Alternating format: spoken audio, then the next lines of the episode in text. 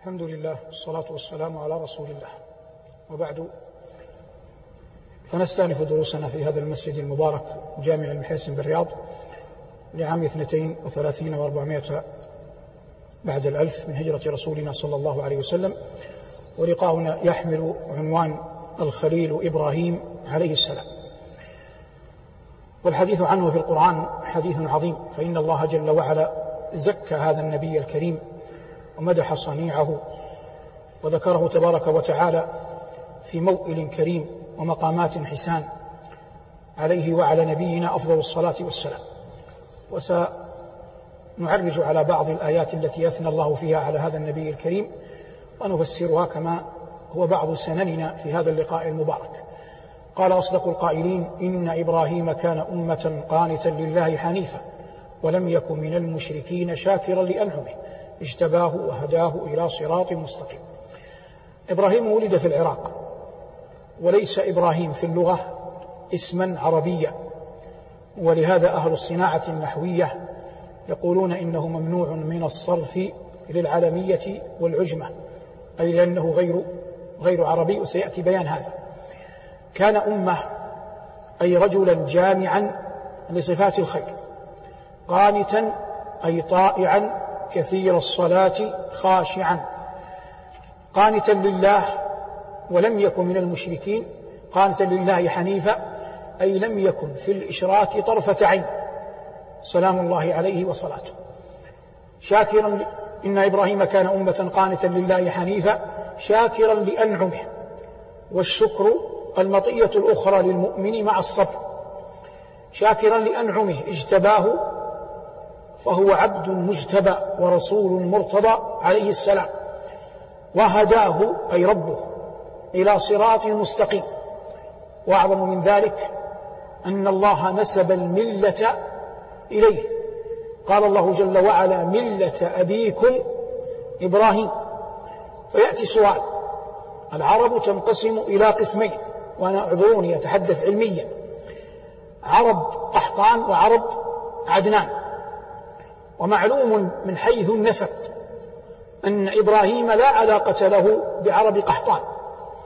ومع ذلك سمي أبا لهذه الأمة ملة أبيكم إبراهيم. وقد أجاب العلماء عن هذا بما يلي. قالوا إن نبينا عليه الصلاة والسلام هو من ذرية إبراهيم بالاتفاق بل إنه الدوحة اليانعة في أغصان شجرة إبراهيم.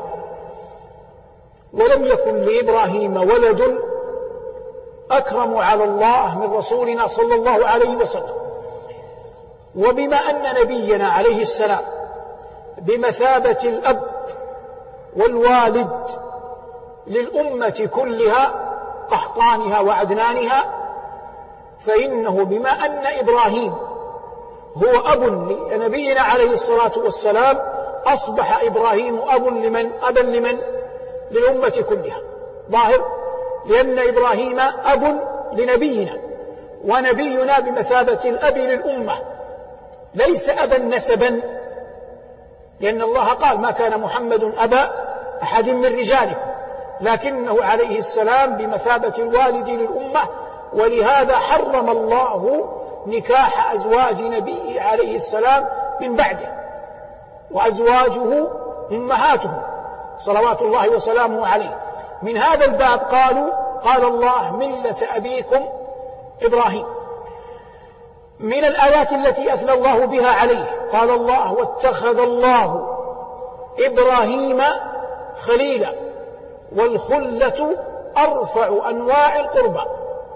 والخلة أرفع أنواع ومقامات القربى وهو عليه السلام معدود في أولي العزم من الرسل بل إنه على الصحيح أفضل الخلق بعد رسولنا صلى الله عليه وسلم. أفضل الخلق بعد رسولنا صلى الله عليه وسلم. قال الله واتخذ الله إبراهيم خليلا. ولا ريب أن الله أعلم من يستحق أن يتخذه الله خليلا. مما ذكره الله عنه قال ربنا وإذ ابتلى إبراهيم ربه بكلمات والكلمات أي أوامر أمره الله جل وعلا بها فقام بها عليه السلام على أجل حال وأتم مقام. قال ربنا فأتمهن فمن الذي شهد له أنه أتم الكلمات وقام بالأمر؟ ربه الذي خلقه ورفع العمل إليه. فقال له ربه بعد ذلك إني جاعلك للناس إماما إمام دين لا إمام دنيا. قال إني جاعلك للناس إماما أدركته عاطفة الأبوة. قال ومن ذريتي. قال لا ينال عهدي الظالمين. فهذا من إكرام الله جل وعلا له صلوات الله وسلامه عليه. رزق بابن الله على خلاف هل هو إسماعيل أو هو إسحاق أيا كان أحد أبنائه.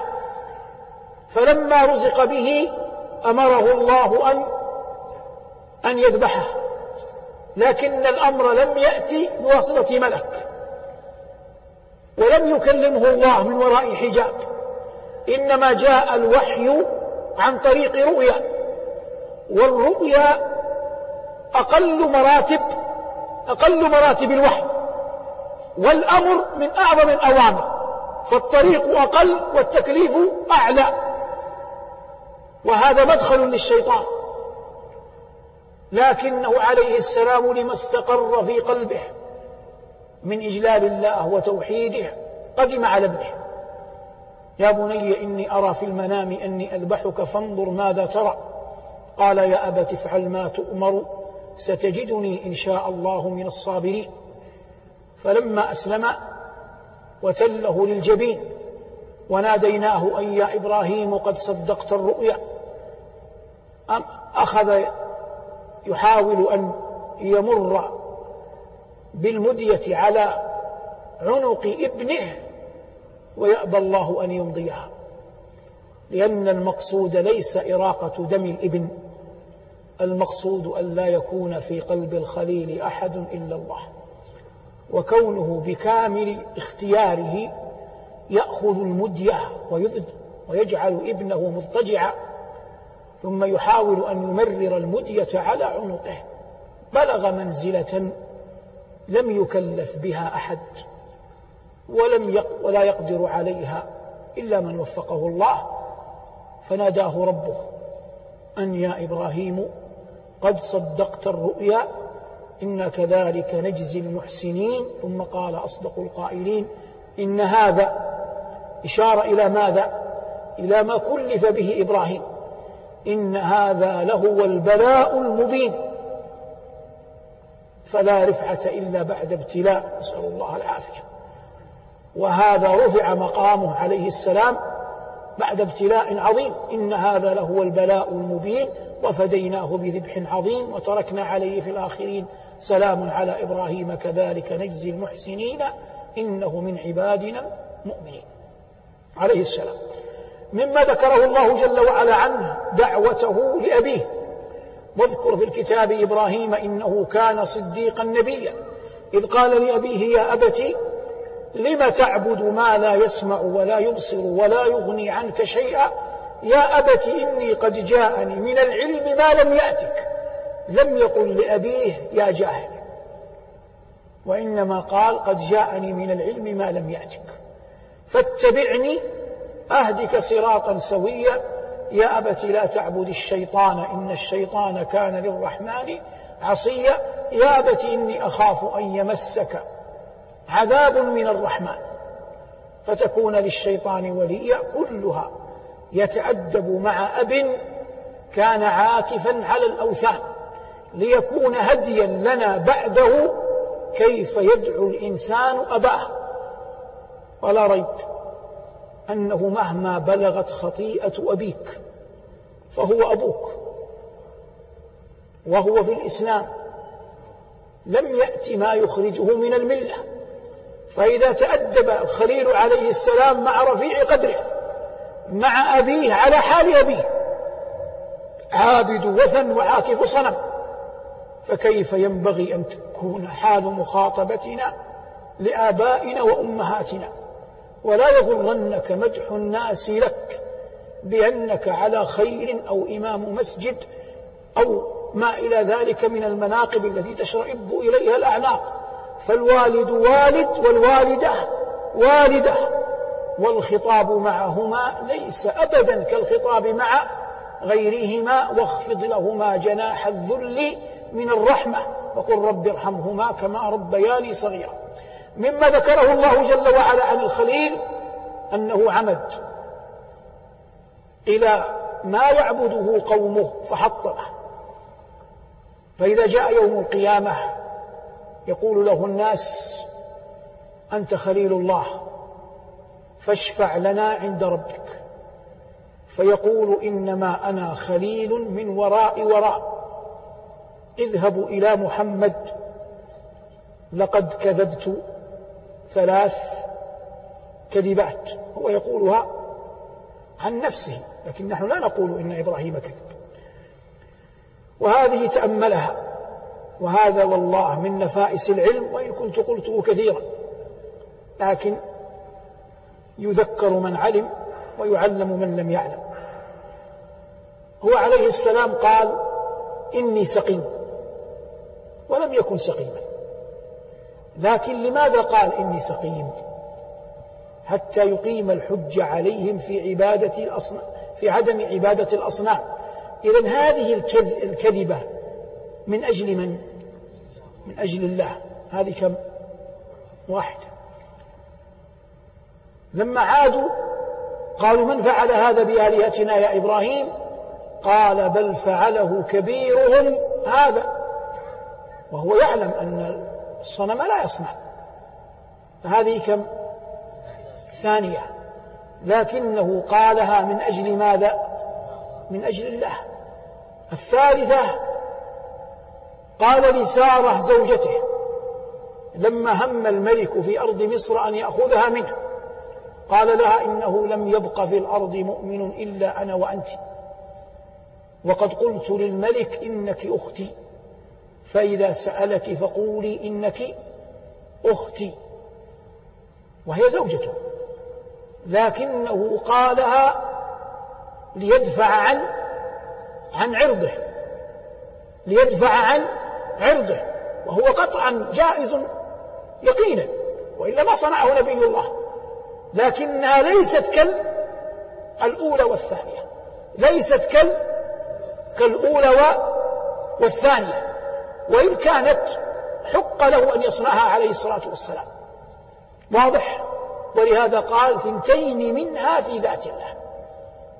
ثنتين منها في ذات في ذات الله. وهذه تعد في ذات الله لكنها لا تكون مثل مثل الأولى والثانية اللتين مضتا. واضح هذا؟ ولهذا قال تواضعا ولكني خليل من وراء وراء ودفعهم إلى غيره حتى انتهى الأمر إلى نبينا صلى الله عليه وسلم. بعد أن كان منه هذا وأقام الحجة عليهم تشاوروا في أمره كما هو معروف وعزموا على أن يلقوه في النار. وصنعوا له منجنيقا وأخرجوه عريانا ووالله ما على الأرض أحد يومها أشد حياء منه. لكن المؤمن مبتلى. ووثقوه في يديه وقدميه وألقوه في النار. فقال رب العزة الملك المقتدر العزيز المنتقم الولي الحميد السميع العليم الذي يسمع ويرى حال من عذبه أي قوم إبراهيم ويرى إبراهيم. قلنا يا نار والنار ولو هم أوقدوها فهي مخلوقة لمن؟ مخلوقة لله. ولو هم جمعوا حطبها وأذكوا شررها إلا أنها مخلوقة لله. قلنا يا نار كوني بردا وسلاما على هذا النبي الخات على هذا النبي الكريم على هذا العبد الصالح على هذا الذي ضحى من أجلنا كوني بردا وسلاما على إبراهيم. وما كان والله للنار ولا تقدر أن تعصي ربها. فأضحت بردا وسلاما على إبراهيم. القيد ليس إبراهيم والذي في اليد ليس إبراهيم. فأحرقت النار قيده في قدميه وقيده في يديه. فأصبحت اليدين طلقة والقدمين طلقة فخرج يمشي على قدميه من رآه أبوه. قال له نعم الرب ربك يا إبراهيم. هنا يقول المؤمن اللهم تولنا فيمن توليت. من؟ من تولاه الله لا يمكن أن يغلب البتة. وإلا ليس بعد هذا. حتى أبوه تمالأ مع قومه. ومع ذلك خرج يمشي على قدميه ليقول له أبوه نعم الرب ربك يا إبراهيم. ومع ذلك لم يكتب الله لأبي إبراهيم لوالد إبراهيم أن يؤمن. قال له نعم الرب ربك يا إبراهيم. قال الله جل وعلا قلنا يا نار كوني بردا وسلاما على إبراهيم فأرادوا به كيدا فجعلناهم الأخسرين. فهذا بعض ما قصه الله هنا عن خبر هذا النبي الكريم عليه السلام. تعلمنا من سيرته كيف ينفع الله بالدعاء. فإنه قال رب إني أسكنت من ذريتي بواد غير ذي زرع عند بيتك المحرم. فدعا بالثمرات. واذهب إلى مكة. واد لا زرع فيه ولا ماء وقل ما يوجد شيء يباع أو يشترى إلا وهو في مكة. والله ما جلبه اقتصاد دولة ولا فلاحة تجار لكن جلبه الواحد القهار بدعوة رجل عظيم من الأبرار هو من؟ هو إبراهيم عليه السلام. وقال في دعائه وابعث فيهم رسولا منهم. فاستجاب الله دعاءه بعد أكثر من ألفي عام. فخرج من بين أظهرهم رسولنا ونبينا وخاتم الأنبياء صلوات الله وسلامه عليه. ولهذا قال عليه الصلاة والسلام أنا دعوة أبي إبراهيم. أنا دعوة أبي إبراهيم. هذا على الإجمال أيها المباركون بعض مما ذكره الله جل وعلا عن الخليل إبراهيم عليه السلام. وقد علمنا نبينا صلى الله عليه وسلم أن نقول إذا أصبحنا أصبحنا على ملة الإسلام وعلى إلى أن قال وعلى ملة إبراهيم. والله تبارك وتعالى كما بينا نسب الملة إليه فحبه دين وملة وقربة. لما قريش وضعت له صورة في الكعبة وهو يستقسم بالأزلام. فرأى صلى الله عليه وسلم فقال قاتلهم الله ما لشيخنا وللأزلام والله ما استقسم بها قط يثني رسول الله على من؟ على خليل الله إبراهيم. وبما أن إبراهيم دعا فتأسيا به ندعو. اللهم لك الحمد أنت الله. لا إله إلا أنت. رب كل شيء ومليكه. خالق الكون بما فيه. وجامع الناس ليوم لا ريب فيه. أنت الله لا إله إلا أنت الواحد القهار. أنت الله لا إله إلا أنت السميع العليم المليك المقتدر. الولي الحميد. تبدئ وتعيد وأنت على كل شيء شهيد. وجهك أكرم الوجوه. وعطيتك أحسن العطايا. واسمك أعظم الأسماء. أنت الله لا إله إلا أنت. تقدست عن الصاحبة والولد. وتقدست فلم تلد ولم تولد ولم يكن لك كفوا أحد. نحن خلقك وعبادك وعبيدك وإماؤك. نسألك اللهم في هذا المقام رحمة واسعة من لدنك تغننا بها عن رحمة من سواك. اللهم إنا نسألك رحمة من لدنك تغننا بها عن رحمة من سواك. اللهم من كان منا مبتلا فارفع عنه البلاء. ومن كان اللهم منا ذا دين فاقض اللهم له دينه. ومن كان منا ذا حاجة فآته اللهم حاجته وسوله. ومن كان منا أيما فزوجه. ومن كان منا عقيما فارزقه. ومن كان منا عاصيا فاهده. واغفر لنا أجمعين ذنوبنا وارحم ضعفنا وعجزنا وكسرنا يا ذا الجلال والإكرام. اللهم إنك أحييتنا على الإسلام اللهم إنك أدخلتنا في الإسلام ولم نسألك فنسألك اللهم الثبات على الدين والموت على السنة والخاتمة الحسنة ومردا غير مخز ولا فاضح ونسألك اللهم نعيم الجنة هذا الجلال والإكرام. اللهم إنا نسألك عفوك وعافيتك والفوز بالجنة والنجاة من النار. اللهم ما أعظم فقرنا إليك.